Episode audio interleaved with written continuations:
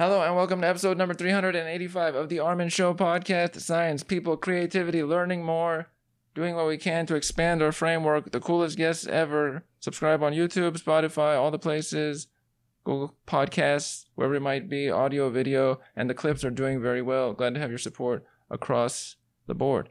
On this one here, very cool in person, which are the best. Our favorites on this, because in person you get more. There's something more about it, higher bandwidth than you can imagine. My guest today, butterfly expert. We are in Cal State, Long Beach right now. We have Dr. Susan Finkbeiner. Susan, welcome to the show. Thank you for the invitation. I'm super glad to have you on. This is Fabuloso. We are in your lab room. What do you study? How did you get here? And what brought you to here? What's the path to the, The current path. moment? It is a very long and winding path. I'm not going to lie. We want to Um, know. but it started when I was very young. I've had a fascination with insects since I was about three or four years old, ever since I basically knew what they were. I was always collecting them, chasing after them, observing them, and from a very young age, I knew I wanted to study insects when I grew up, and I had um, sort of a, favorite in mind, which were the butterflies. A lot of people think it's because they're the prettiest. I think it's because they were the most challenging and the most fun to uh, collect and capture and chase after. And uh, so, from a very young age, I knew I wanted to study entomology. Uh, by the way, I grew up in Illinois, so I'm from the middle of the country. Uh, I spent a lot of time out in uh, the, the great outdoors, in prairies, forests, etc., collecting insects. And uh, kind of the first step was okay, for college, where would I go? Where can I go to study entomology? So I, I got my uh, undergraduate major in entomology from Cornell University uh, out in New York. And then I um, went to UC Irvine to get a PhD in ecology and evolutionary biology. And during that time, I spent um, most of my time doing fieldwork and collecting data on tropical butterflies in uh, Central America. Then, following my dissertation work, I went on to do postdoctoral research at Boston University, where I continued to do fieldwork with tropical butterflies, this time both in Central and South America. Then I did another two year postdoc at University of Chicago. Uh, so I'm moving around coast to coast to coast here. Mhm. And uh, I did some genomics work there. And then I got my first faculty position at Pepperdine University as a visiting assistant professor. That would have been 2019. And then um, I got a position as a full time lecturer here at Cal State Long Beach. And so I'm very grateful I get the opportunity to teach entomology. I teach ecology. I have also taught conservation biology, and I teach a course on my sort of area area of expertise, which is in um, coloration and vision. And I've done a lot of research with understanding the evolution of butterfly wing patterns, how that connects with their visual system, and also how predators respond to some of the different wing patterns that we see on butterflies. Now, were there any? I usually include this later, but were there any people that caused a fork in your path, or was it already meant to be from very early on? Was there any? Was there anything that guided you in an alternate path than you would have on your own? Any people that directed you this place or that place that you wouldn't have otherwise? Uh, well, I will admit, as a young girl in uh, somewhat rural part in the middle of the country, uh, when I told people when I was growing up, I want to be an entomologist, I want to study insects, half the people didn't even know that uh, that existed, that you could even make a living off of that. And most people told me, "W- you're smart. Don't you want to be a doctor? Or, you know, there are other things that you could do uh, instead that are going to, uh, where, where are you going to find a job? And I think a lot of people uh, had this misconception that you can actually uh, be a research scientist, uh, especially working at institutions like universities, where you get the opportunity to carry out work that's fascinating to you and and also get paid uh, to do so. And and I've actually heard from a lot of old friends and teachers that I've had, you know, I'm not going to say how old I am, but back in you know the 90s, uh, that have said, "Wow, I'm very impressed that you." Made this happen and so there, i wouldn't say i was ever discouraged uh, but there were some people that didn't quite think that it was possible to make it where I am today. But I will say that there was one um, sort of experience that I had as an undergraduate student that really helped me focus on and solidify what I wanted to do post graduation as an undergraduate student and kind of the path I wanted to take in graduate school was uh, studying abroad in Costa Rica. I spent a semester abroad studying tropical biology and spent a lot of time in the tropical rainforest, seeing all the amazing, cool wildlife that there was, that or that was present and then also seeing all the really cool bugs and insects and especially butterflies. Exactly. And uh, with that experience i was like wow this is exactly what i want to do. I really want to go get my phd i want to learn more about this and then eventually i want to teach uh, and do independent research. So um, that kind of helped me figure out the next step post undergraduate studies. Some students that did the semester abroad program realized, okay, this is not what I want to do. I'm not into this. Uh, other ones, like me, realized, like, this is exactly what I want to do. Let's go. That makes sense. You didn't have any pullback at all. No, no, no, no. no. I've no regrets. Everything, all, all the decisions I've made with regard to my profession, I feel like I've been very lucky. I feel like things have fallen into place in a very uh, positive way. So there's nothing I would change. How much of that is determination versus going towards what you like? Which one is the stronger pull factor? Oh, I think they're the same thing. They're the same thing. I mean, thing. it's like you're determined to go towards what you like. And I tell people when I was earning my PhD, there were very, very few days that I actually felt like work. It was mostly fun. And I think there's this misconception that to get a PhD, you need to be smart. And I say, no, you just need to be driven.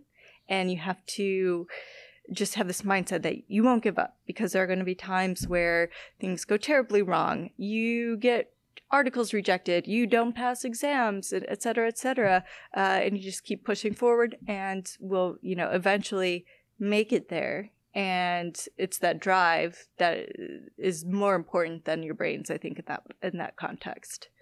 Is it fair to say that when you really like something, nobody can compete with you on that thing? Uh, Yeah, I would say so. yeah. It's like you have a full force that Yeah. you Well, who's it? Uh, Billie Jean King said something like, uh, I don't remember the exact quote, but it was something about being uh, obsessed. Uh, you have to be obsessed with something to succeed and be or be one of the best in your field with it. I, I'm not going to butcher her exact quote, but she's famous tennis player, one of the best of all time. And um, if you're obsessed with what it is that you are passionate about, then you will work your way up the ranks to be one of the best at it. This is true. Now, wide variety. I want to go in multiple tangents, but I want to, as far as butterflies and entomology, why butterflies? Why not? Could have been caterpillars. Could have been moths. Mosquitoes had an opportunity there. There's a new book on ants, I believe. Why this one specifically? Well, caterpillars are butterflies. Yeah, I wanted to throw that in there. Challenge, stage. challenge test. Ah, um, well, like I said earlier, I always felt like butterflies were the most fun to chase after, the most challenging to capture and collect. Uh, if you've ever chased after, uh, pursued a butterfly in, in uh, a field or a forest, and then when you finally capture it, even if you're just going to let it go, that feels good, right? It's it's part of human nature to chase after things and, and to get them. Um, butterflies were more fascinating to me though than than most other creatures because they really do sort of win in terms of bright bright coloration i know there's some butterflies behind me we we have some iridescent individuals they have some of the coolest pigments um, presented in some uh, insects and animals. They have uh, a lot of both color-based uh, pigmentation and structural uh, or pigment-based coloration and structural-based coloration. Some even have fluorescent signals in their pigments. So I was drawn to the fact that they do have these, you know, really interesting color patterns, and I want to know why butterflies look the way they do and why they do the things they do. And a lot of my research does focus on that. Uh, I'm not gonna lie, I loved chasing after moths, especially the larger moths, but butterflies in general are bigger than many moths. So it's like, okay, the cooler, biggest bugs. And they actually were some of the biggest bugs I could find while growing up. When I go to the tropics, uh, there are l- very large beetles, very large spiders, a lot of really awesome things. But it was probably, in my opinion, butterflies being the biggest and best, most exciting, which is why I was more focused on them. And you can also find a lot of things with butterflies on them too, like clothing. And I know I'm not wearing a butterfly shirt today, but in my entomology class, every single day I wear a different insect shirt. But most of my insect shirts have butterflies on them. So yeah.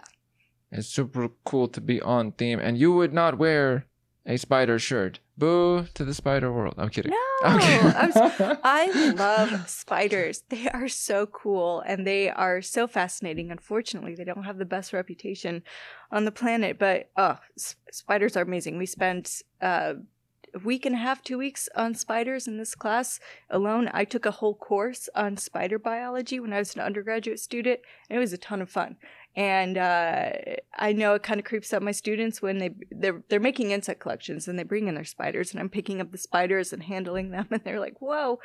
But I think they see I'm so calm with them, and, and then their fears kind of subside when that happens. Yeah, the spiders are cool, and I do have spider shirts. Not gonna lie about that. Okay, confirmed, everybody. Susan does have spider shirts. I love arachnids. long live arachnids. They made like a uh, long, long time ago computer games that had them. There was like a, it was like a scary part of the game. Would Oh, it shouldn't like- be scary. Right. Spiders are smart. They have great vision for the non-web builder spiders. They're super fast. I mean, there are a lot of really cool things about spiders, but I think we're focusing on butterflies Right. today. So, Speaking of having collections of butterflies or collections of insects, can you describe a little bit of what is behind you, which is more insects than most people have in, I don't know, years of walking around? What are we looking at here? so these are just some of the cases that we have in the teaching collection here at Cal State Long Beach. Mhm. Um, uh, the first one, I, I'm not sure if it's completely in the field of view on the camera, has some of our local species. We have monarchs, we have mourning cloaks, we have um, uh, California sister, as well as their mimics, which are the Limenitis, uh, or sorry, the Lorquin's admiral. We have some um, Dryas butterflies, uh, or Agraulis vanillae. That's the one of the fr- Gulf fritillary. Sometimes remembering the common names escapes me. Okay. At times we have painted lady. So, so that first case is showing a lot of our local species, including buckeye butterflies as well. The second one is showing some Peruvian butterflies. Um, uh, wait, Peruvian butterflies on the right. The middle one has butterflies from all over the world. Those are going to include some from Asia, from uh, Central and South America. I see our Rajah Brooke's birdwing on the bottom. The, and that middle, or that second case is more like just like a fancy, hey guys, look at how pretty butterflies are. We have a morpho there as well that has some iridescent coloration to it. The next one has some South American individuals, and I hopefully the uh, microphone is still picking up while I'm have my head turned here. Mhm. Um, those are going to be our, our South American uh, butterflies. And the next to last cage, we have the owl butterfly, the biggest one.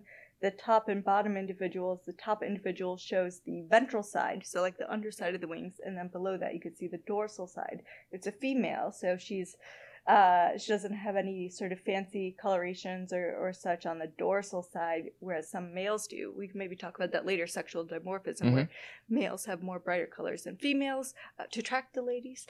Um, and then on the far right, those are some more temperate species that we do have around here in Southern California.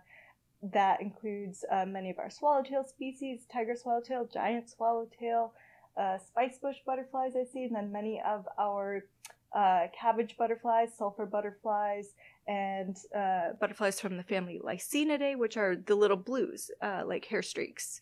So that's kind of basic rundown. Uh, in the flat case, here are some moths, but they're not as brightly colored because they're they tend to be nocturnal.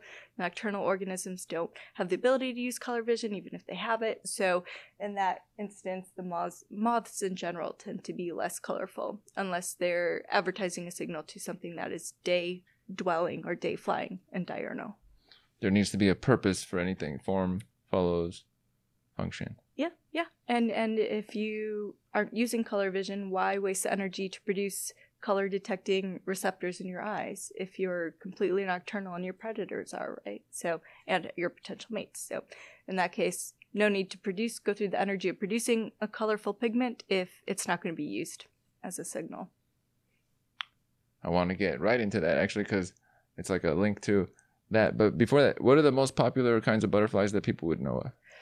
Um probably the most famous would be the monarch would be my guess. Everyone is familiar with the fact that they have these very fascinating migratory patterns. Uh, seasonally, they make this journey thousands of miles. It does take a few generations, but they eventually make their way back uh, to where the initial uh, parent had come from, which is very, very cool. Uh, I have to say monarchs are globally probably the most noticeable because they have a global distribution. Along with painted ladies, they're basically found everywhere, and having that migratory ability means they have that dispersal ability. I think um, maybe the morphos are, are known as being kind of a flashy tropical species. People that go to butterfly houses uh, or butterfly sanctuaries might see a lot of the morphos, and, and they're just so striking in their blue coloration and and blue pigment itself is actually not um, very common in the animal world. So the blue colors that we see on morphos are completely structural based, which means that it's shiny, it's iridescent. I keep hitting the microphone there. I'll try not to. Apologies if there's like a loud thump. We do it live. I use my hands too much. Uh, uh, so anything with that we see with butterflies that has blue on it is typically going to be structural, and so it has a shiny iridescence to it. And so I think that's another reason why people know about morphos are fascinated by them because of that shiny that shininess. It's a pull factor. Those kinds mm-hmm. of things it works on us, other animals as well. We have some similarities. Oh, it's another one I want to add in. It's tough to even get to the one because I want to add in another one before that. I go on a million tangents. I guess there's a lot of. Actually, I'll um, I'll leave that one for that. So dating and relationships. Okay, in the butterfly world, what is it that uh, differs between the male and female butterfly? How does the male butterfly attract the female butterfly? What does it look like in their world? Okay, so it depends. Uh, in many species, individuals are sexually dimorphic, meaning that the uh, male and females look differently in the adult stage. In the case of many butterflies, the males might be brightly colored, uh, have more attractive features to them. The females are somewhat drab. We see this in a lot of birds too, um, for example, and the males would have these, you know, bright iridescent plumage on their feathers. Females are more brownish. Same with butterflies. Um, the males are the ones oppressing the ladies. And so when uh, during courtship, depending on the butterfly, sometimes females flying along and the males will kind of dip under them and flash their parts of their wing colors um, at them and, and open their wings in a certain way so the females can see that. And that's something that we see in cabbage butterflies, for example. I know there's some cabbage butterflies in the back there and sulfurs, anything from that that family Pieridae. I'm gonna try not to get too, too technical with we taxonomy like technical here, here. and uh, Pieris rapae is the, the common cabbage butterfly, and, and the males will kind of uh, fly. They'll dart underneath the female, flash flash parts of their uh, really really bright white scales that have uv reflectance in them etc and then they'll keep kind of doing that to show to the female that they have this bright flashy um, components to their wings. However with that particular butterfly we don't see as drastic of a difference between males and females. With the owl butterfly sort of the, the largest one in that second to last cage the males have or um, not cage, uh, case, uh, the males have uh, bright yellow bands on part of the wing and, and, a shiny kind of iridescent blue on parts of the hind wing. And that is, uh, those color signals are purely based on sexual selection by females, selecting for males that have those yellow and blue patterns on the wings. Um, However, in some species, like uh, passion vine butterflies, genus Heliconius, it's a genus that I spent most of my PhD work on. Um, they, the males and females, look identical. They are toxic and they advertise this sort of unpalatability or unprofitability to bird predators. So, if they both have this exact same pattern that is advertising that sort of distastefulness, then they both benefit better. Um, but when you have males and females looking exactly the same, if you add into that other species that look like them too, the best way that males are going to indicate to females that they are the correct species or vice versa is through pheromones, so scent signals and olfactory cues. Color is used as a long range signal for mate detection in butterflies, but as a short range signal to sort of confirm you have the right species. That's all going to be based on scent cues and pheromones and things like that how much does scent say for them, similar to us, what their genes or DNA is? Does it represent that pretty well in some way? Like we have the same matching antibodies or something like that? Um, it is very species specific in terms of pheromones, and and I didn't mention this with moths, but moths rely much more heavily on pheromone signals to attract mates. The females will kind of sit in one place and then um, will emit a pheromone, and then the males. One of the reasons moths have such brushy, feathery antennae is because the males are signaling in, or cueing in on those exact olfactory signals and locating a female from very far distances uh, by detecting those those uh, molecules from those pheromones that the, the females are producing um, because they're not visual creatures. So that is very, very species specific. Moths will be sort of cueing in on that. When it comes to butterflies, it is also species specific, but whether it can give you an indication on an individual's fitness or how well that particular individual is going to be better fit than another one, less likely for pheromone signals. Uh, more likely that would be done through other displays, like I mentioned with the, the, the flight behavior of the male butterfly, kind of flashing his wings to the female.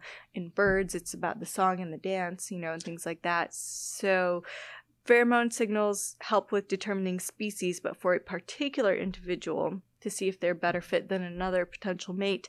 Typically, it is uh, very other variation visually that that individual may have. For moths, though, unfortunately, as far as visual signals go, uh, not not going to be likely. Moths don't have very excellent color vision at all. So, hmm. what would you say is the most similar uh, mating element between butterflies and humans, and the most unrelated mating element, if those come to mind? Um, most similar direct copulation. I don't know if I need to go into oh, more okay. depth with that. Mm-hmm. Um, in terms of machinery. Well, if no, you like, want to call that, but I mean, are you right. talking about? No, but also, well, yes, that that's not bad too. See, I like adding more details. Mechanical. Mechanical. Yeah. but also, uh, for displays, are there displays beforehand to grab attention? Just as similar as we are, it's mostly like uh, yeah, visual. Okay, I see where you're getting at. It depends on the the type of butterfly. Mm-hmm. Um, but yes, females do tend to be more attracted to males that will have the brightest coloration, indicate the best uh, quality in terms of being larger, uh, flying faster. So, fitness based on like physiological cues, yeah, like a lot of times in, in the human world, uh, especially in the early age of human or early human evolution, the males that were faster, better hunters, etc., that plays a big role with butterflies. Now, obviously, hunting isn't an issue, but we do see, um, you know, males that forage better can get, um, at least in Heliconius, uh, if they're foraging more, and finding very specific types of plants that have the right nutrients they need, they can actually transfer that to their spermatophore, which is considered like a gift packet to the female. So the extra nutrition going into spermatophore when transferred to the female will also indicate uh, greater nutrition for the eggs as well. Uh, with heliconius, rather than just finding plants that have nectar, they need to find specific pollen plants, which um, have extra protein and nitrogen in them. So these are the only butterflies that we know of that can actually uh, uh, externally digest pollen grains to a drinkable form. And they can live very, very long in the wild with this extra pollen supplement in their diet relative to most butterflies that just feed on nectar. That's a huge advantage. So, exactly. So, uh, if males are capable of getting this extra amount of pollen and, and showing they can get these resources, then that's advantageous for the female when she collects the spermatophore from the male. Um, but yeah, I was gonna say in ancient human evolution is like, you know, can you can you run faster? Can you escape predators? Are you usually bigger males had an advantage, um, especially with like male male competition. Butterflies in some species do uh, are ter- territorial and can fight with one another, and you can see um, males chasing away other males. So uh, we see that in humans sometimes as well. In terms of what's what might be different, well, there is one component to at least I'm thinking about visual systems now, which Mhm. is where my background is. A lot of butterflies have the ability to see in the ultraviolet range. And in some instances, not just presence absence of UV, but in a few very specific examples in Heliconius, the females have the ability to see more than one ultraviolet color. Whether or not this has to do with how they perceive males is kind of unknown, um, but we do know a lot of butterflies have that ability to see this extra type of um, color that we as humans can't perceive. So there are likely other visual signals that butterflies are seeing that we are not. Um, and that could be one way that it's completely different. We just don't know. And also, yes, we as humans can smell, but um, exactly if you, uh, uh, unless, hey, I was a victim when I got COVID, I couldn't smell for a while or taste. Everything smelled and tasted differently. But what is this taste? we're not relying on smell signals for like a yes or no, are you my species type thing. It's we're pretty clear on the fact that someone we want to mate with is our species. However, colognes, perfumes, etc., have been known to be attractive to people um, as well when they're interested in someone of the opposite sex. So we know smell can play a role, but it's not like a make or break situation when it comes to mating, at least. So hopefully that Right. answered your question. That makes sense.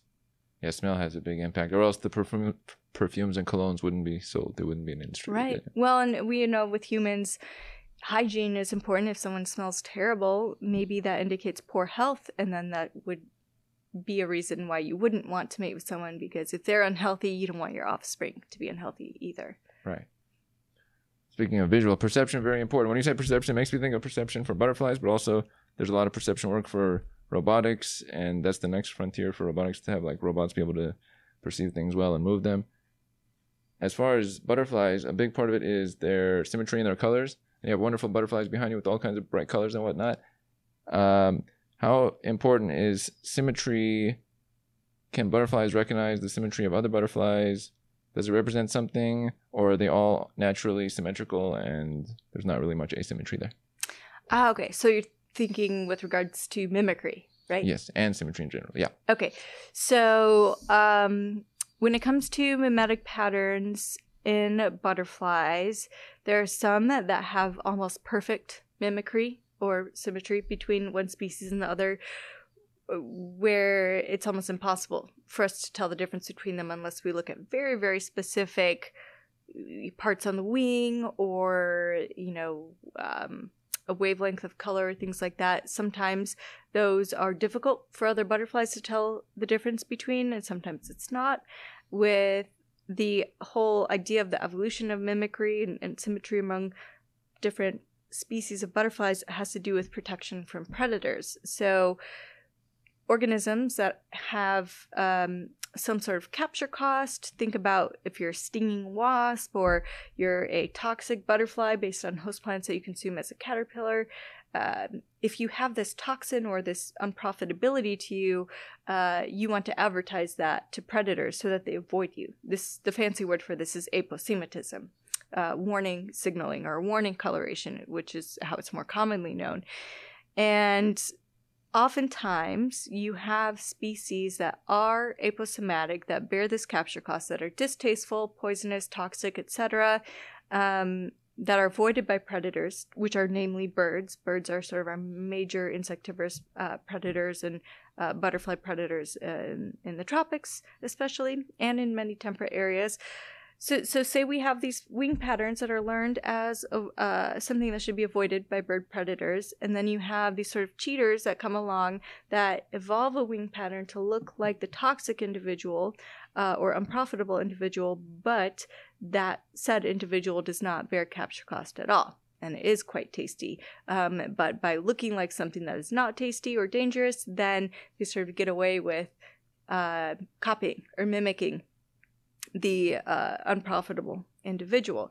Now, depending on the predator and the frequency or number of sort of the toxic individuals versus uh, non toxic individuals, the uh, mimics may be successful or they may not. And it depends on the predator's ability to learn that there even are tasty individuals in the area and potentially even learn the difference between those. So I had done some research in Costa Rica and Ecuador where I was looking at these sort of imperfect um, patterns between two butterflies that looked almost exact, except one of the bands on the wings was slightly more bluish uh, in coloration than the other. And maybe there were developmental constraints by the mimic trying to look like the, the model in this case.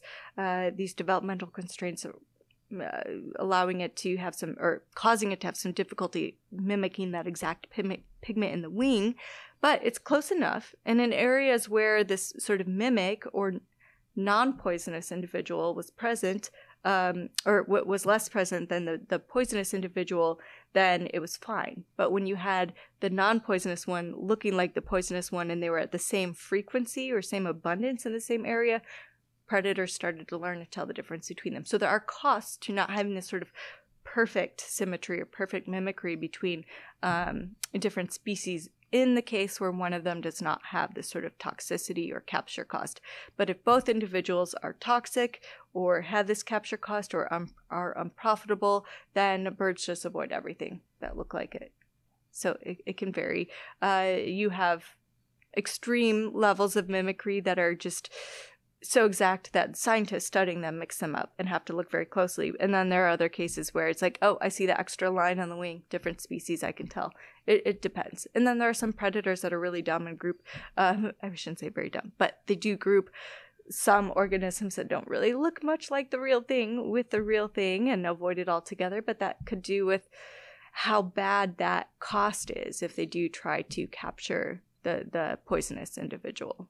Hmm it can be like a huge risk. So I'll leave that. Yeah, exactly. They just kind of clump everything together. It's like, all right, if I see the red band touching the yellow band, I'm not going to mess with that. I almost died last time I tried to eat that. Let's just find something else to eat. Yeah. Do you think about game theory in relation to this? Like it's uh, trade offs and pros and cons and this percent of risk and such? Um, with regard to like a choice of predators, how much to mimic, oh, how much okay. to not. Is there like a trade off? Kind of like there's just one fish that it will clean other fish, but then it has to do it uh, quickly or the right way, or else it'll get eaten by the fish. And there's like a system of back and forth. Is that the same in this case?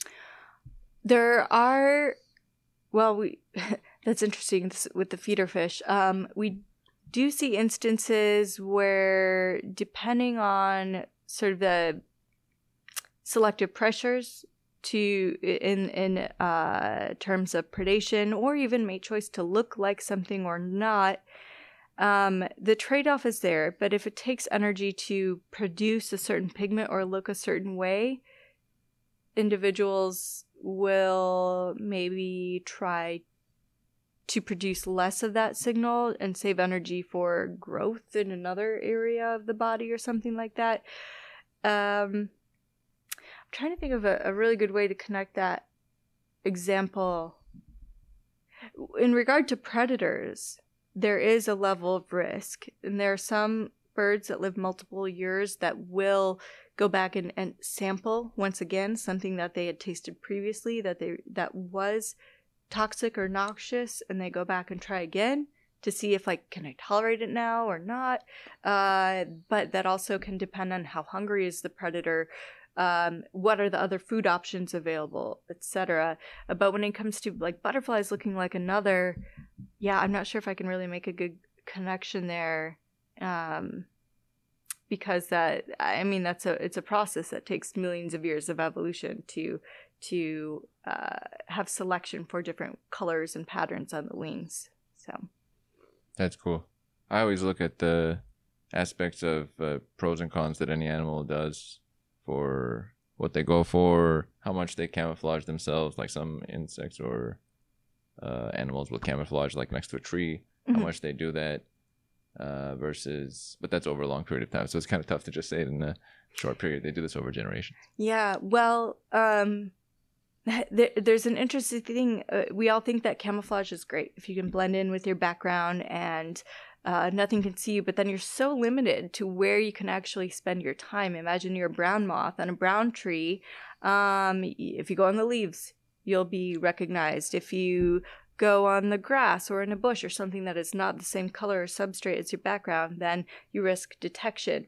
Um, so individuals that are specialized to sort of look like certain backgrounds, that's great. They get away without being recognized at all by predators. But the moment you want to go forage or wander or look for food and you leave that background that you're matched to, that's a constraint. Or even finding mates. You, you put yourself at risk of detection even if you move. So uh, yeah, there's it's like it's excellent to be cryptic and and blend in with your background or look like a leaf, a green leaf, etc. But then what if all the leaves die and then you're like this bright green thing with a bunch of brown leaves and then you stand out. Um, so there are those constraints to like looking like uh, something camouflaged but then, if you have what we would call like a secondary defense, like bright colors that you flash, so there are some moths that have this brown coloration, and then when bothered, they open up the wings and they show their hind wings that have like bright red and yellow coloration that should um, startle predators, or if they have eye spots that could startle predators, like that could be a useful signal. If you are aposematic and you have this this uh, poisonousness to you, I guess poisonousness or toxic. That's an award-winning word. I, I, guess it's a word. Um, then you can go wherever you want. You can advertise that. A lot of butterflies that have these these aposematic displays fly so slow and they just take their time. They're so easy to collect with a butterfly net. I think we got some butterfly nets behind me. Captured. Uh, it's like they're the best if you're learning to catch butterflies because nothing wants to eat them, so nothing is chasing after them in the wild because they are poisonous. But if we have a look at non-toxic butterfly, say um, our our buckeye butterflies shown here with the, the eye spots, I mean, they just fly so rapidly. They're a lot more difficult to catch, but they're profitable for predators, so they taste good. So things that taste good are going to fly a lot faster than things that don't taste good because the ones that are poisonous just kind of hang out and just fly very slowly. And so they, but if you have that signal, you can go anywhere. You're not restricted to a certain area. So even if you're camouflaged, um, you don't necessarily get to go everywhere you want. I connect everything back to people sometimes because I'm very people oriented. and this makes me think of the concept that if you are blend in and are not risk taking and keep it light, you're fine. You're camouflaged in a way. Yeah, like conformity. But, yeah. Sure. And then, but now let's say you actually want to go do something interesting and go to the leaf of life. you can't go to the leaf of life because that would be such a risk that you wouldn't even go there because you know it's such a risk. So you remain in your spot that you put yourself in that felt comfortable for a period of time. That's a that's a strong corollary. Yeah, there. yeah. I, I don't I don't know much about human behavior, but I uh, am always fascinated with people that that refuse to go outside of their comfort zone, and I, I mean, personally, if I go outside my comfort zone, that's exciting. I might be mortified in the moment, but then it feels good afterwards. I survived it. I think I don't have to worry about being attacked by bird predators if I go uh, outside of my area where I am used to living. So, you know, speaking of going outside one's comfort zone, I oh I gotta throw that in there. I am slightly sunburned because I went outside and did a thing in a mountain, which is good, and it's shedding skin, kind of like a caterpillar sheds to become a butterfly in some form. I think Mm-hmm. You have gone outside your comfort zone to Costa Rica, and is by the way, is Costa Rica? Would it have to have been that? Sometimes I think about the things that happen in life. Was there another like? Could it have been New Zealand, and would it have been the same, or was it something about Costa Rica? And can you tell us about what Costa Rica brought to the table for you? Yeah, what's funny you mentioned that. So um, I brought up studying abroad in Costa Rica, and that was the first time I really felt like I was going outside my comfort zone. I was 20 years old. I, I had been outside of the country on my own before, but that was in Europe. I was visiting friends and family there, and this time I was going to a whole new region of the world I'd never traveled to. I'd not been to Central America before. I I was afraid. I remember taking the bus to the airport and thinking like, "Oh my gosh, what am I doing? Like this is crazy. I don't know any of the people. that I'm going to meet there. I'm staying with a host family. I my Spanish was subpar at that point. It's a lot better now, and uh, I just told myself I will survive and it will be fun. And I did survive, and it was the best experience of my life because it really um, helped me realize, wow, this is so cool and it was a country that I loved, and the wildlife and the nature was just absolutely amazing and phenomenal. And since that first trip I took down there for semester abroad, I have been back close to 30 times. I'm going back to Costa Rica in a few months, or a few few months, in a few weeks, in like two and a half weeks. I'm going down with um, the tropical biology course here to a field station that I've been to about 20 times. I was back in Costa Rica in May doing some field research. So, uh, and I will be back again in July teaching a course. Uh, on butterflies. so, Happens to be butterflies this so, time. uh, that kind of started opening up the doors for me to realize like okay it's fun doing fieldwork in the tropics. It's incredible amazing fascinating. Going to new countries is something that i enjoy as well. Um, but that basically opened up that door for me to sort of first go outside of my comfort zone of what I, I was used to. And at that point in time the only other place I lived far from home was at the university in New York because I, I, grew up in Illinois. And so this was me living in another country for four and a half months. And it turned out to spark what ended up being just, uh, I wouldn't say an obsession with travel, because if travel were a total obsession, I would be completely broke right now. I'm only partially broke. Uh, so I shouldn't have said that. Susan has a partial obsession with travel. I love going new places. So every year I try to go new, to a new country. Um, and I was in Peru in January. Year before that, I was in South Africa. COVID was happening, and so things kind of calmed down. But uh, that made me realize that I enjoy traveling by myself and going to new countries I've never been to by myself and um, it's safe. I mean, it's largely safe. I think people are afraid that something will happen or you'll get sick. Yeah, if you get sick, you go to the doctor. Yeah, there, there are. Uh, I've been in dangerous, many dangerous situations, and I've gotten out of it just fine. So I'm still here and alive and healthy and well. Thank gosh. Okay. that is a thing that I think life rewards you when you reach for things because that's what we're here for to not reach for things that doesn't well what, how, what chapter of a book is that? Right. chapter six i didn't do the thing. Chapter seven i regret not doing the thing. I guess that could be the yeah. I'd rather do something and wish i hadn't than not do something and wish i had if right. that makes sense. Yeah. There's a pull factor there.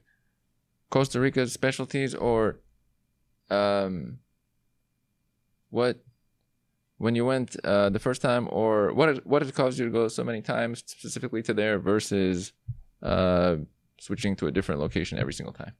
So um, I actually spent almost just as much time in Panama. So I had two two main field locations that I started going to. The wonderful thing about Costa Rica was um, or is that they have some really excellent field stations with laboratory facilities, trail systems, great national parks, um, or, and and regional parks.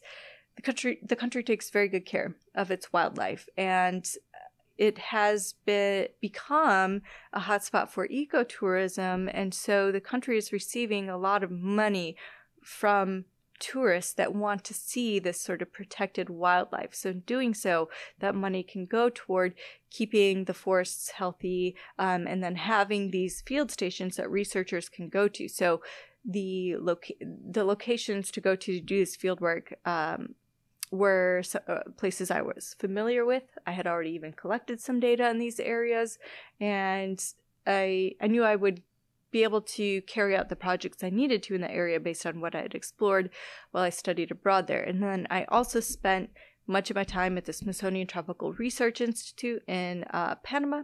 So I'm a fellow of the Smithsonian Institution, and in the field station that, that I was spending my time in, uh, again, excellent laboratory facilities, um, excellent uh, forested areas for collecting data. I was doing a lot of uh, work in greenhouses where we had these butterfly houses when I was doing some behavioral studies, but then I could also do predation studies with birds in the in the actual natural forest. So it all came down to resources as a researcher, and uh, Costa Rica had a lot of very excellent field stations, and so does Panama. And so I was going back and forth between the two uh, to collect a lot of my data.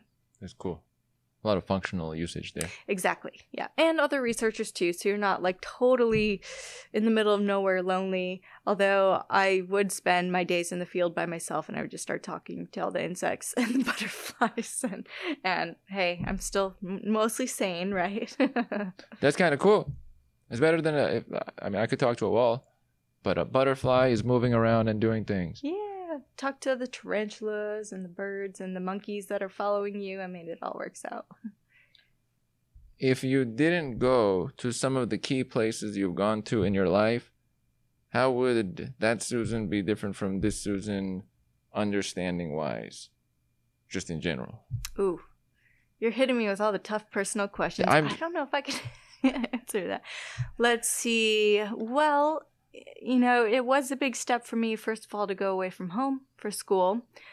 Um, New York was it was like a 15 hour drive from my hometown. Casual 15 hour drive. Yeah, casual 15 hour drive.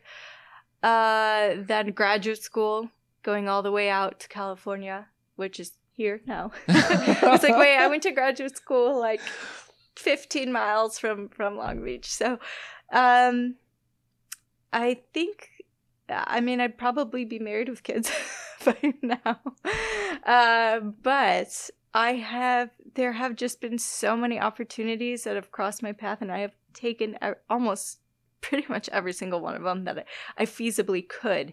And it's really hard for me to imagine myself without taking the paths I've chosen. I, I don't think I can answer your question what I what I would be like. Probably less um impatient when it terms of staying in the same place though, because I've lived in a different place every few years because let's see, I moved out uh, to Southern California in 2019. I was in Chicago two years before that, Boston two years before that, California for five and a half, six years, New York for four years. But then while I was in California, it was like 50% of my time was spent in the tropics.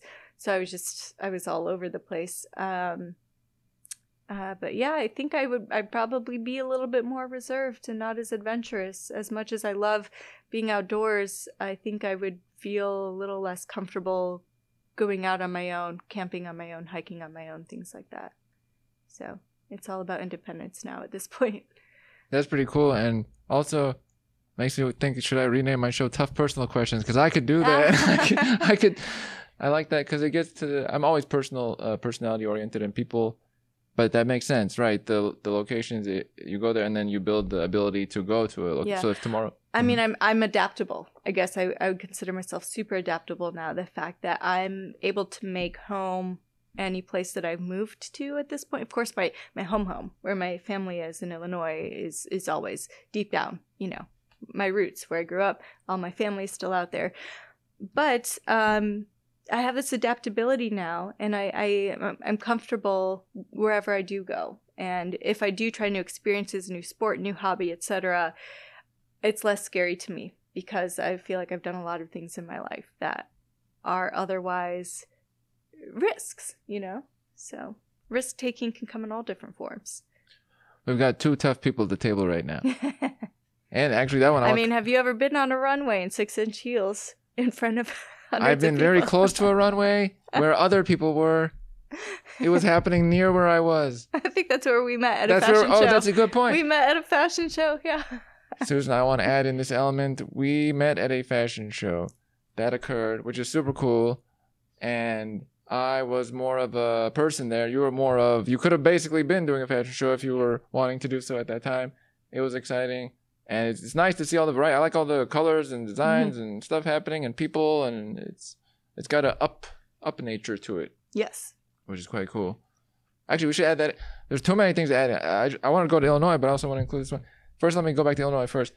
There's something about the that Midwest, that region. I want to say like, long live whatever Minnesota, Illinois, Wisconsin. Wisconsin, Ohio, whatever this this region. Almost any individuals from that region are delightful somehow. Not all. I can't guarantee all, but what is that? What is that? You know, we we have character because we tough out very very cold winters. We get very very hot humid summers. The cold helps, right? I've said something like the cold makes the coolest people on the planet. I think. I mean, so everyone's like, "Oh, you're from the Midwest. That's why you're so nice." I I had a, a roommate in Boston. I hope she doesn't watch this. Um, Please be watching. Said to me once, "Why are you so nice to strangers?" And I was like, "Why not be?" It's I feel like it's more effort to be mean to someone than to be nice. I love baking. I uh, I think that might be a Midwestern thing. My mom's from Nebraska. My dad's from Illinois. Um, grew up baking. I mean, there wasn't a lot to do, right? When you're in these more rural areas, it was like hang out on my friend's farm, catch butterflies, collect bugs, have a lot of fun doing that. Or I would go on bike rides uh, with um, some friends in the neighborhood. Or it's like, okay, let's let's bake. I don't know why we like baking so much in the Midwest. I love baking and cooking.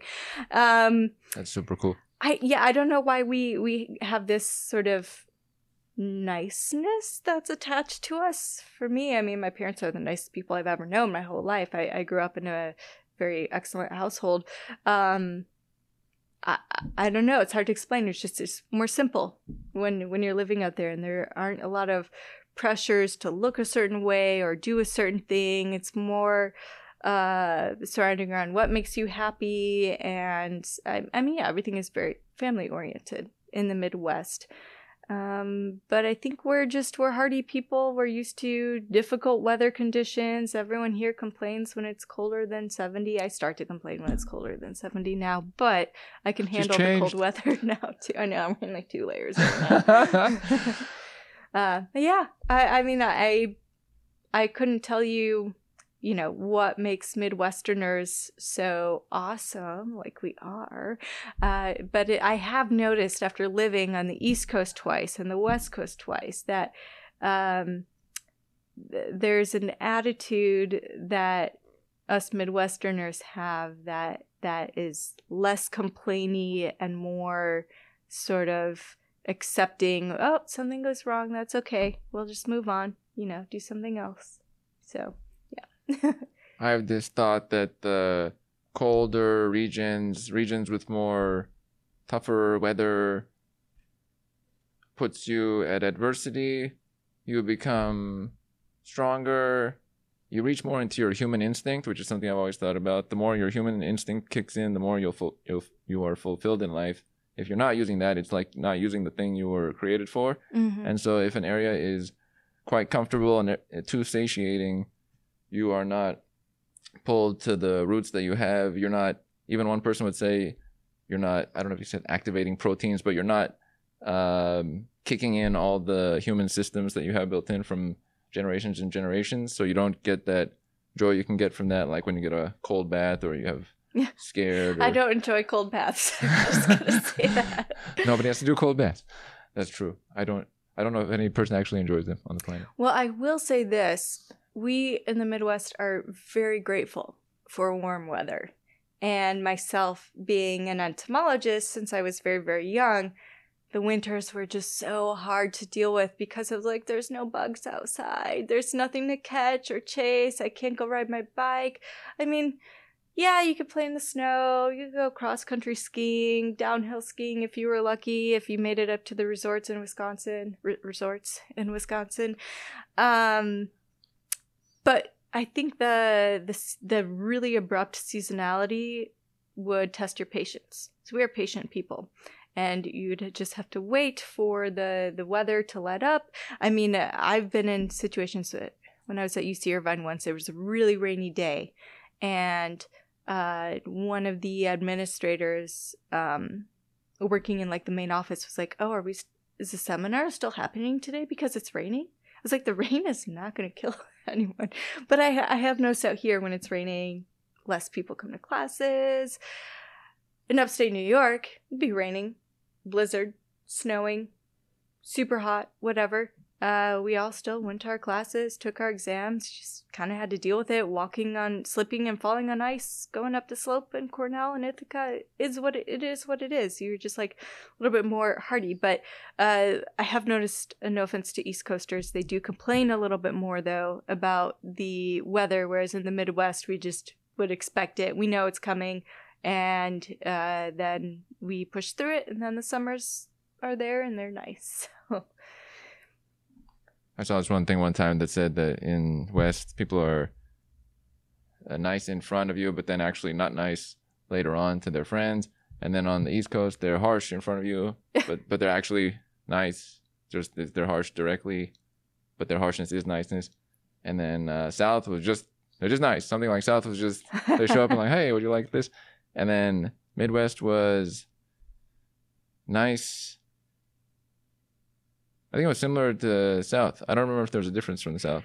We we like to do favors for strangers. We like to let the other person go first. We uh um we're yeah, we're just like I'd say extra nice compared to the people in the South. Take that people in the South. Okay, we have created a competition. Susan started it. We I have equally funny accents. It's okay. I'm just kidding. Is there an accent? Am I not noticing an accent? Do you have an Oh, accent? I, I don't have it anymore. Ah. No, no, no. I have since um uh, I was made fun of quite a bit for my accent when I was uh, at college in Cornell, and so I wiped it away quite quickly. you can do that? Uh, with time, yeah, give it a few months. Uh, you know, my accent used to be so bad. It was so bad, and people would ask me all the time, "What are you doing on Saturday?" I'm like, "Oh well, aren't you gonna eat your hot dog and have a salad?" Like that was my. Is my that also kind of like Minnesota? It was very similar. My hometown accent. I, uh, I grew up right in the Illinois Wisconsin border, and we did we had less of a Chicago accent, more of a more of a Minnesota type accent. so, for lack of better words, accent. Mark it on your calendar that you're going to go somewhere on Saturday. It's like the A's. We're we're terrible, but I, I like do bag. Somebody You used say bag. Bag. bag, not bag, not bag. That's a Milwaukee thing. The Milwaukeeans. I, ha- I have a friend from Milwaukee, and if he watches this, he'll know I'm talking about him. He says bag, and I'm like no. Or people say bagel, bagel, bagel. I I say ba- bagel, but there are different ways that people say different things. Milk, milk. Eh. Anyways, off off your topic here. No, but there's no. Th- this is the Armin show. I gotta people remind more. Armin show is including. It's like uh, non-linear. Yeah. Non-linear. Well, I will add one thing though about the the whole meeting at a fashion show thing. I don't know if I told you this. I used to be a runway model.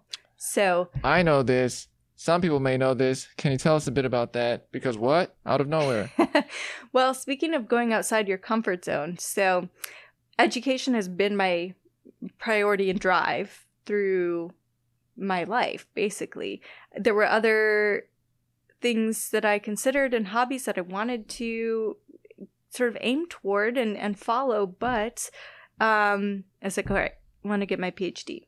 So after I finished my PhD and I was doing postdoctoral research in Boston, uh, a friend joked with me like, "Oh, you should you should uh, try modeling. You have a nice smile." And I was like, "All right, postdoc salary is notoriously crappy. I could use a little side hustle." So I um, sent some photos to a modeling agency in Boston. and you try things. You're a risk taker. Yeah, exactly. I was like, all right, I could do this. In fact, one of the other researchers in the lab I was in um, was a photographer. So he helped me get some sort of uh, snapshots for my portfolio. And we had a little photo shoot right by the Charles River uh, off of campus. And, and I sent those to the largest agency in Boston. They picked me up right away. And I thought I would get to do lifestyle modeling, which is, you know, sort of mundane everyday tasks, people in commercials that are like taking money out of an ATM or, you know, someone buying something at the supermarket. Like, um, those are what the lifestyle models do. They resemble the average person. And I considered myself like, okay, I'm average, but I think modeling sounds cool. So, uh, but they had asked me, like, oh, you meet our height requirements for runway. Do you want to go to London Fashion Week? And do some fashion shows there. It was like, Yes, but I just came back from spending two months in the Amazon rainforest. Like I'm, I've been in, the mud. I'm like don't know if I'm prepared for I've been a in the mud. fashion show. Yeah, and so I had some training sessions for how to walk in heels and and how to do the poses and things like that. And they sent me to London, and I did my first fashion show, my first fashion week, and I loved it. So I've done five, five, five or six London fashion weeks now. My last one I did was um, February 2020, prior to the start of the pandemic. And uh, after I moved to LA uh, in this area, my my focus was job. Right, I, I'm university faculty now. This is going to take a lot of my time. I want to focus on this. And then I thought, okay, summer 2020, that's when I'll try getting back into modeling agencies. And then the pandemic hit, and no one was doing anything. Fashion shows stopped for a while, so maybe eventually I'll get back into it. But I mean, I'm not gonna lie, I've aged, so it's it's different. But I still get my you know model uh, uh, zone in in my brain. Maybe maybe I'll get back into it. We'll see. Runways are lucky when Susan shows up. But let me tell you, it was terrifying. The first time I walked out on a runway, I was just like, my mind went blank. It was just like, okay, one foot in front of the other.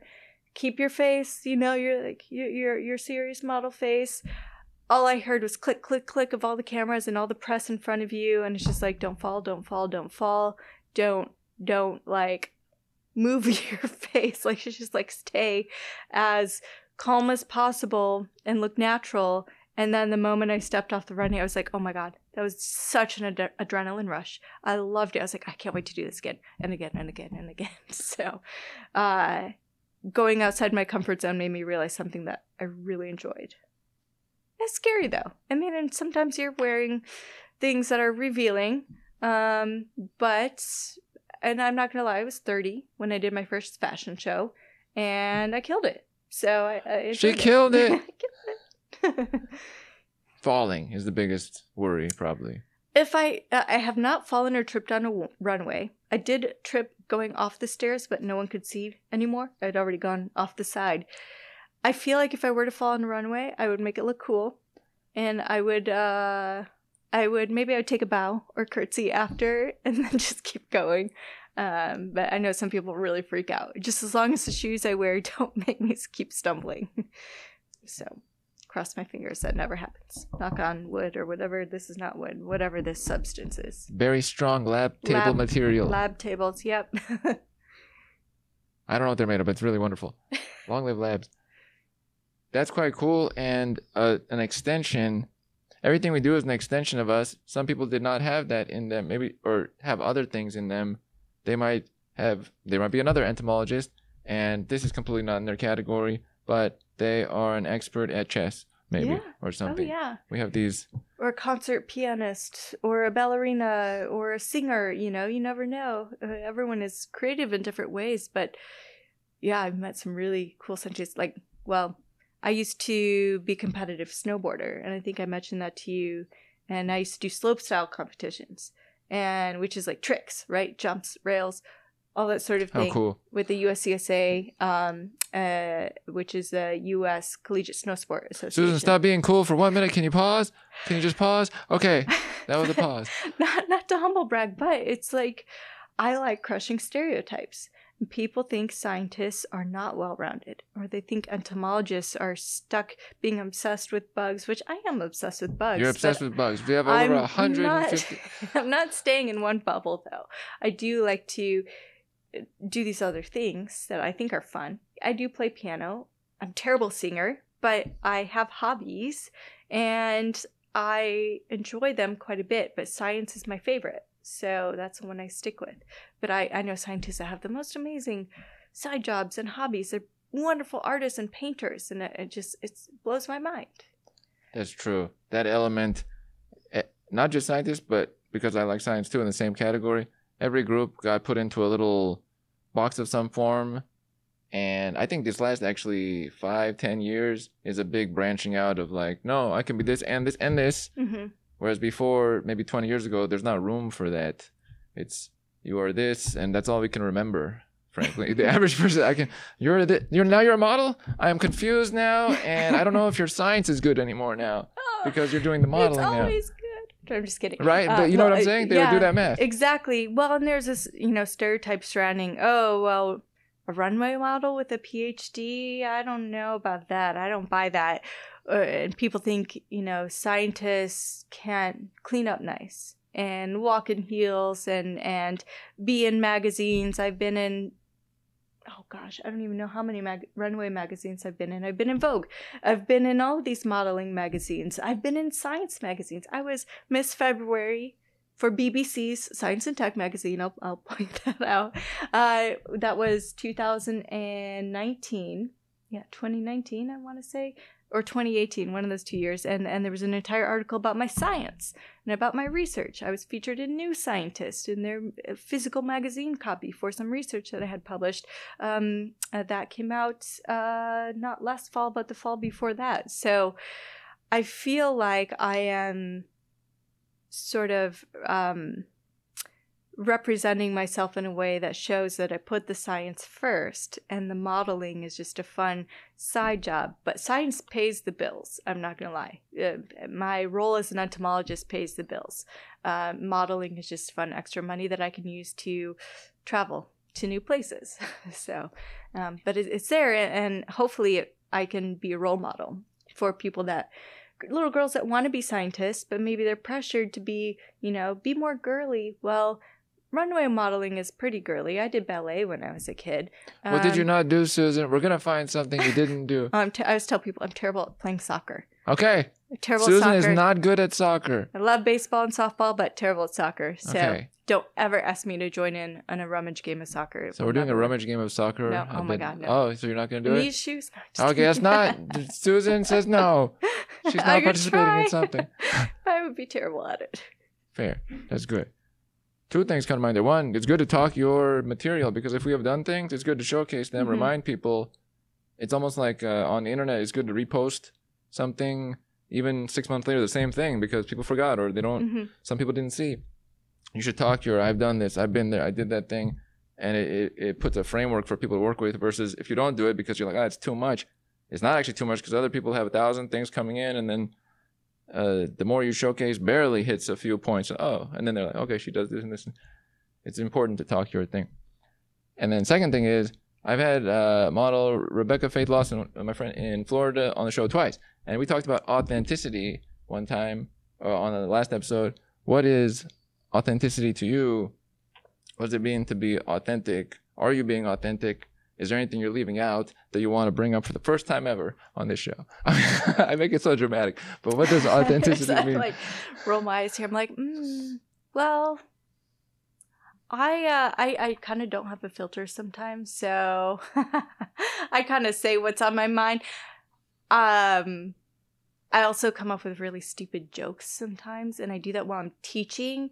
And most of the time, the students think it's funny and they laugh. So I'm like, okay, that's a level of authenticity, like this weird sense of humor. I don't know where it comes from, but you know, it's like talking about copepods that are living in intertidal zones, you know, dealing with these varying saltwater conditions. I'm like, oh yeah, I guess these copepods are coping with these conditions.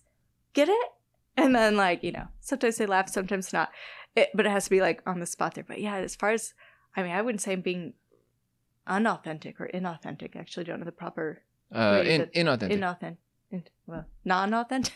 not, not, authentic- not authentic, inauthentic. Um, if I were to try to be anyone else, I don't think I'd be where I am today. I'm like, there is only one Susan Finkbeiner, and um, I people have asked like, oh, if you become famous, you're gonna change your last name or shorten your last name. I'm like, no, I can't do that. Why would I do like a stage name if I ever went into showbiz or acting or whatever? And I'm like, nope, I'm the same. My name is on how many publications I have now?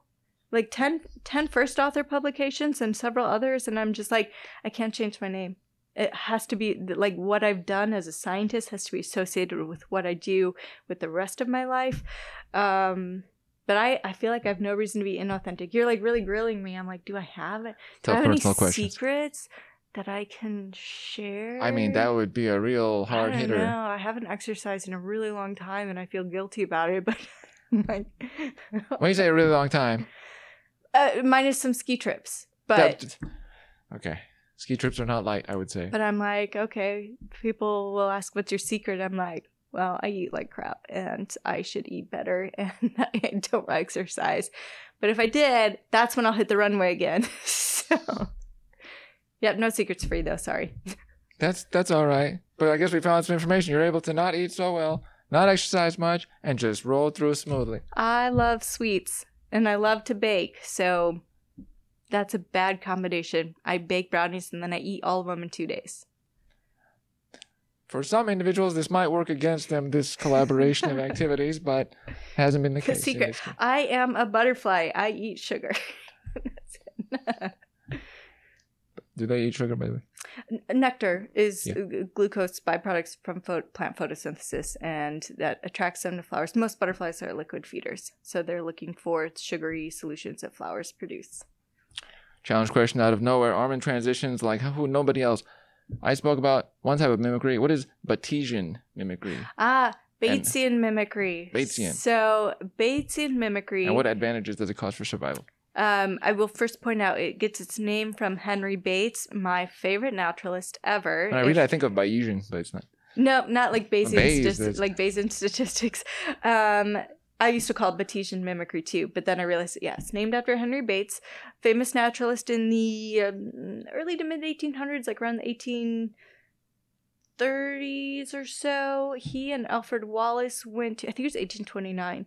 They journeyed to the Amazon, and uh, Bates is responsible for basically coming up with this theory of what we know to be our typical mimicry, where you have something that is unpalatable, toxic, poisonous, etc., something that has a capture cost that is advertising that with a color pattern.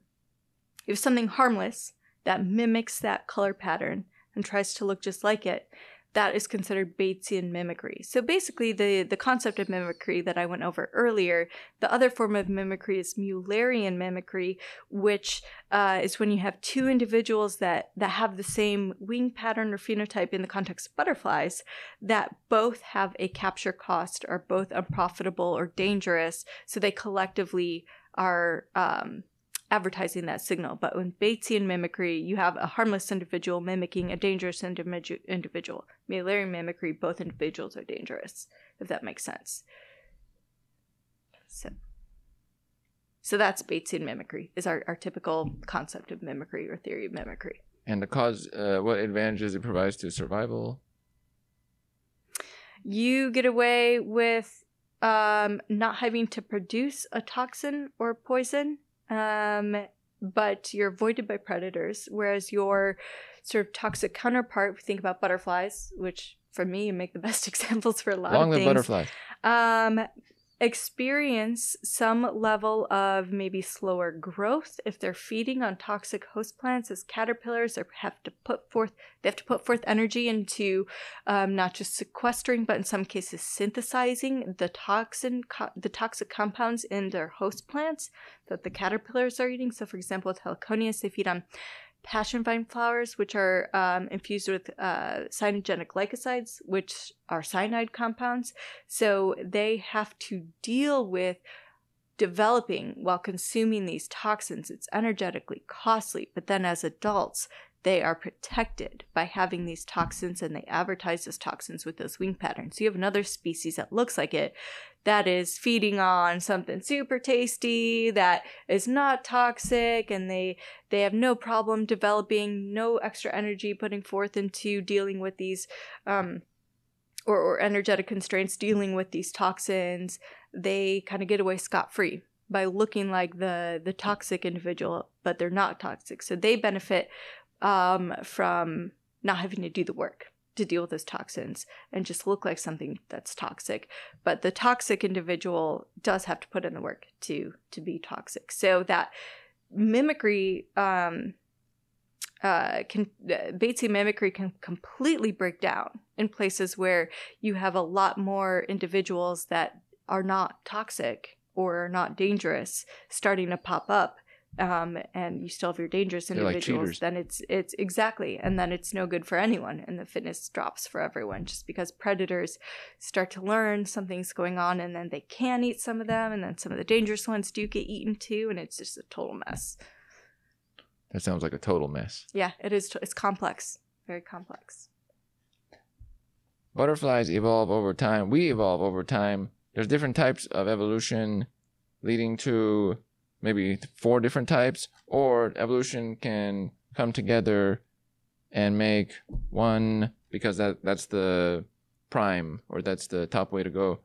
Right. Convergent evolution. What is that? divergence or convergence Mhm. yeah um so we think about mimicry as converging on a uh, sharing a similar wing pattern in that case individuals are converging to look like the same thing but in a lot of our cases those uh, with butterflies individuals that look similar are actually distantly related so they have converged phenotypically to look similar but genetically um, they are very, very different, if that makes sense. So, convergence in that context is completely different from uh, if we were to look at a phylogen- phylogenetic tree, a phylogenetic talk today anymore. Uh, if we were to look at um, a phylogenetic tree of, of heliconius butterflies, for example, that have individuals that have such strikingly uh, like similar wing patterns. I don't know if I have two of the same. I don't think I have two of the same uh, species, or sorry, two different species that look similar here.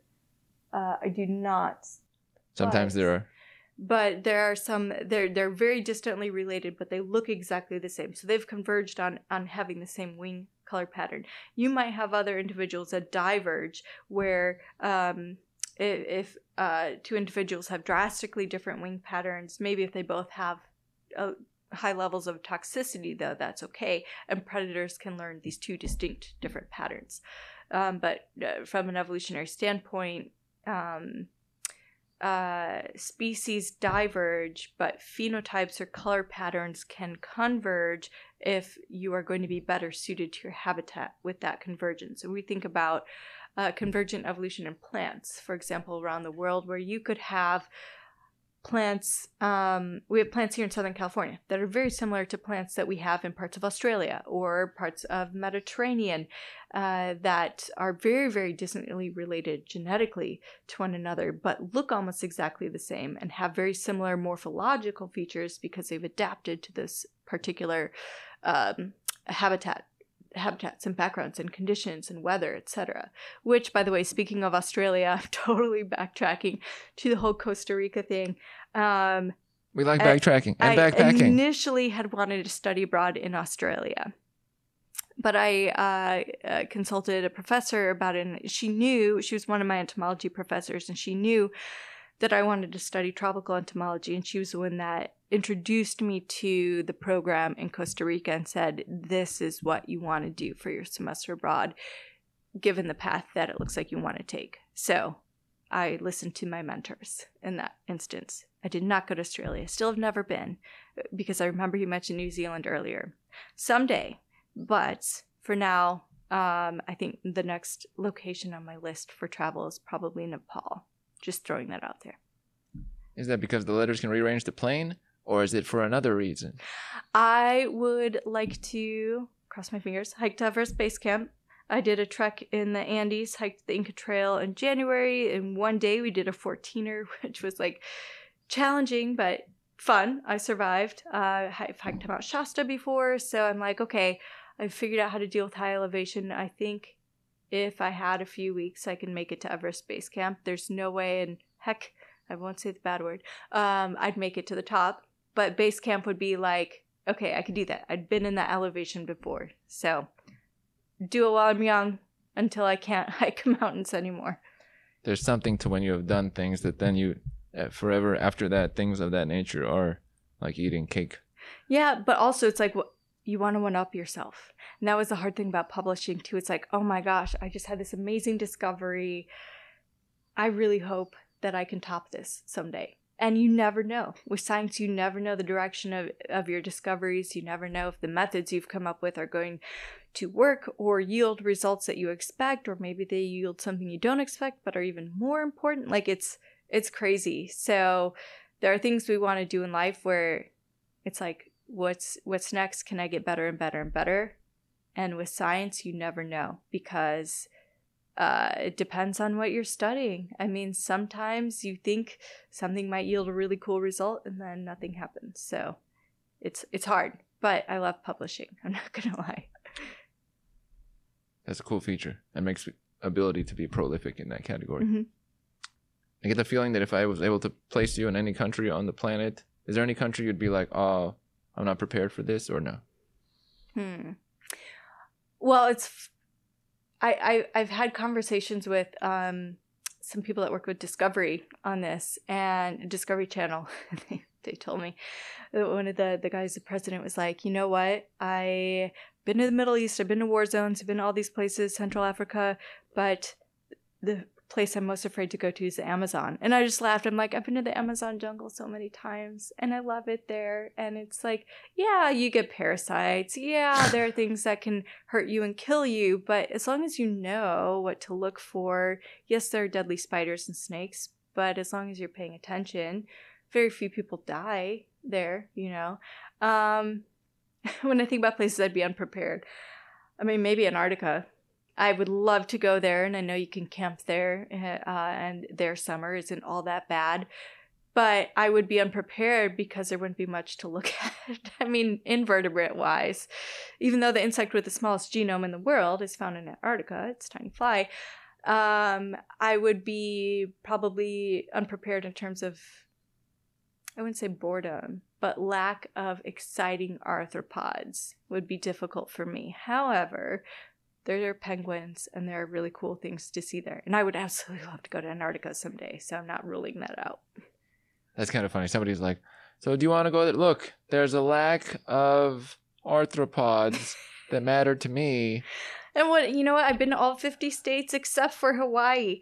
And one of the reasons I haven't want like felt the urge to go to Hawaii is because I'm like, ah, the insect diversity just isn't that great there. Even though they have like some cool modifications in some of the species there, I'm just like, mm, well, there's a lot of fruit flies, a few butterflies, just like monarchs and cabbage butterflies, probably painted ladies, and then some hydrophilid beetles. And I'm like, no, I need I need all of the big giant bugs. Hawaii doesn't have giant bugs, so it's kind of sad. Neither does Antarctica. Not to say that they're the same, but I will go to Hawaii. I want to surf in Hawaii. I want to visit Hawaii. Uh, I'm waiting for like the right moment to celebrate 50th state I visited. Yay! Uh, I have been to the Middle East. Um, I was born in Iran, just throwing that in there. Oh, okay. Armin born in Iran. Uh, I've not been to Iran, but I have been to Egypt, Jordan, um, and Israel, and I enjoyed my trip. I did get into some dangerous situations there, and uh, I never felt like this is it. This is terrifying. I'm gonna die. Yes, I've had guns pointed at me. I hope my parents don't watch this. They know this story, um, and and been caught in uh, areas where there was combat, and and uh, I, I'm okay you know, I'm fine and physically and mentally not harmed by these situations. When I was in Peru, there were a lot of protests, uh, people with weapons too. I mean, the protests did get violent, and these were kind of starting up when I was there, and that some of my trips got cut short or changed because of roadblocks and dangerous areas that needed to be avoided. But um, if you go to these places though, and then you come back unscathed or even slightly scathed, it's like okay, like it was. It's not so bad. Like I can survive these areas, but you get a better understanding of the world too, and I think that's really important. Sometimes unplanned things happen. We don't plan all the parts of Mhm. a trip. Yeah, exactly. It's like you go for the science, but you stay for the civil unrest and listening to the people there because you want to know what it is that they're fighting for, you know. And so I'm not huge into politics, but I'm interested in it and I think it's important that we, you know, as scientists when we go to other countries too, if whether we're there for field work or not, that we listen to people and get a, more of a like broader idea of how the world works because the United States is kind of a bubble. It's it's bubblular. I like to make that word. It's a bubble what? It's bubblular. It's like Bub- oh. circular for circle. Bubular. Bubular. Bubblular. I just I want to take full credit for that. that would be if I was I was teaching. It would be my. Spherical. That's too easy. It's, it's cir- circularizing. Only if it's a bubble that has iridescence around it, then I'm happy. Like so. Anyways. a scientist would include iridescence. I have 400 tangents, but no, I'm limiting it to these two items. One, uh, what are uh, these two last items? One is what are three traits of yours you identify with that you would describe of yourself? Tough personal questions by Oh man.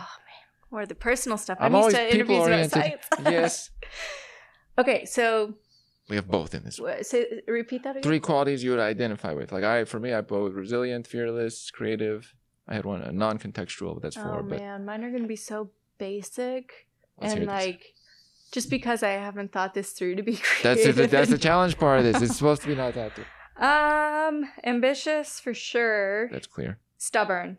Stubborn. I am very stubborn, which goes along with being ambitious because if I don't get a result that I'm hoping for, I just keep trying and trying and trying. If something fails, keep trying and trying and trying. So it's ambitious, stubborn. I gotta think of something even more exciting. Kaleidoscopic. How about that? What is that? And Kaleidoscope. I know what a Like, kaleidoscope, is. kaleidoscope uh, shows uh, an image in so many different ways. So I have a lot of different sides to me, even though they all make up me as a human, as a person. Um, oh man, I keep hitting the microphone. Sorry. It's life reminding you that you're always reaching for it. That's the microphone. Oh, Yes, exactly. It's it's all Because you reach in- for life more than most individuals. um, yeah, uh, kaleidoscopic I think has to do with being adaptable too, where I um, I mean I'm I'm I can adapt to different jobs, to different research ideas, to different hobbies, different lifestyles, living in different places. Um, but myself with you know my interests and hobbies combined with my profession means that I as a human am like just a kaleidoscope full of these different components. So yeah, I think kaleidoscopic is my win for my my term that's that's not super basic that I can use. It's a super cool word. I never heard used as description. It makes sense what you're saying because actually I would describe it for yours because you have so many. I don't know if it is a word, but I'm making I'm coining it now. Kaleidoscopic, if that is not a word. It probably is, and it, but used in terms of description of self, this might be a first. Okay. Possibly. That's super cool. I had another add in, but no. And then last, I would like to check if you had a message to all people. I always throw this in. Sometimes it's from related to a book, but is there any themes from your studies or a message you would have to people just in general in life that you would want them to take away? It doesn't have to be related to studies, but could be. Is there any large themes that if you had a megaphone to all the people on the planet, you would want to showcase that? No, Oh, goodness. no pressure wow, on that so one. much pressure. Just 8 billion people. No big deal, Susan. Eight billion people as of November fifteenth of last year. There we go. I mean, our population is skyrocketing. they want to hear this. um, oof, man, putting me on the spot here. Yeah, I have to have some enjoyment too, which is putting I people on the spot. know. Uh, you didn't tell me about this. I sure didn't, and I want to confirm to all And individuals. a message to the world. Okay, so I'll say, um, don't listen to people. because part of the reason why I'm here today is I did not listen to people that told me what to do. And I, uh, yeah, in some cases I got in trouble. But, and in some cases I would advise to do one thing, but I, I did another that I felt fit um, my passion more.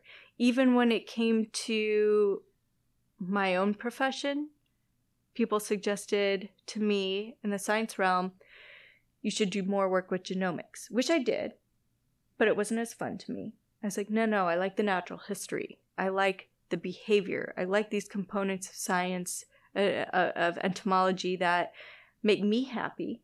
I don't care what's going to look good on a job application. I want to do what's going to make me happy. And so, yeah, I, uh, I'll admit I don't have a research position at an R1 university, and maybe if I'd done more work heavily in genomics, that's the case. But I couldn't be happier. I feel like I hit the, the jackpot, the lottery with the job that I have now. I have, um, uh, I'm teaching exactly what I love.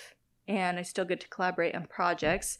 So I didn't al- always follow everyone's advice and I didn't listen to what some people said because deep down I felt like I should do something else. Um, but I also didn't give up. So if you decide you want to do something else, you can't just drop it. You really got to go for it and try your best to to do your to to be the best that you can and if you set as high a bar as possible for yourself no matter what it is in terms of the field you're going into, then uh, you will be very happy with yourself at how far you come along. So set that bar as high as possible for yourself. And if people tell you you should do something that is not exactly what you think will make you happy, then don't do it.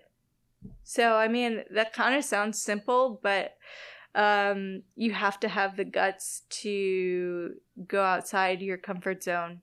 Again, back, circling back to that, uh, and think about what's really going to make you happy.